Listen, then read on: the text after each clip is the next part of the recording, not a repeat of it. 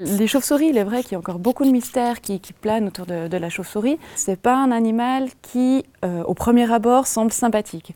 Les gens en ont souvent peur, euh, ils trouvent ça pas joli, euh, ils ont peur que ça se prenne dans les cheveux, que ça suce le sang, alors qu'en Europe, on n'a aucune espèce de vampire, elles sont toutes insectivores.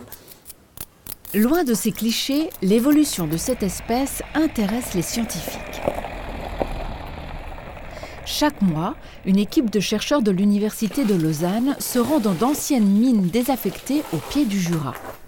Le but Capturer des chauves-souris pour les recenser et effectuer des prélèvements.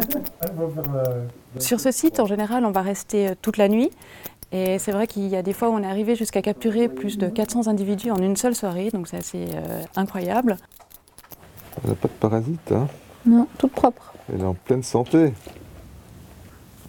Et ce recensement nous permet aussi justement de redécouvrir des espèces qu'on pensait disparues de ce site, comme le grand rhinolophe qui a été redécouvert récemment.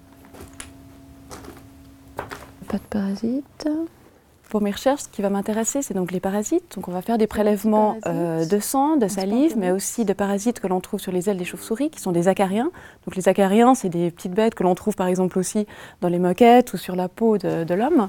Petit prélèvement de salive regarder les parasites internes comme les virus.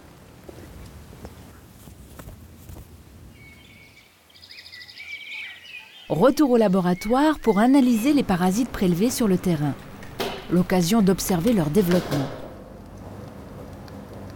Il va y avoir ce qu'on appelle une course à l'armement entre le parasite et la chauve-souris. Donc le parasite qui va continuellement développer des stratégies pour être de plus en plus adapté à sa chauve-souris et euh, pouvoir rester et continuer à la parasiter. Et de son côté, la chauve-souris, elle, va aussi s'adapter et trouver des mécanismes pour se défendre de mieux en mieux contre euh, le parasite. L'étude de ces parasites va donc permettre de mieux comprendre l'évolution des chauves-souris. Voilà la petite dernière, oh, dans le filet. Alors moi, ce qui me fascine chez les chauves-souris, c'est le, peu d'informations, on va dire, qu'on a actuellement euh, sur elles.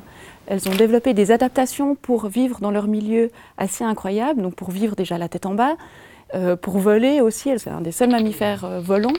Donc c'est vraiment des caractéristiques qui les rendent vraiment attirantes pour les étudier.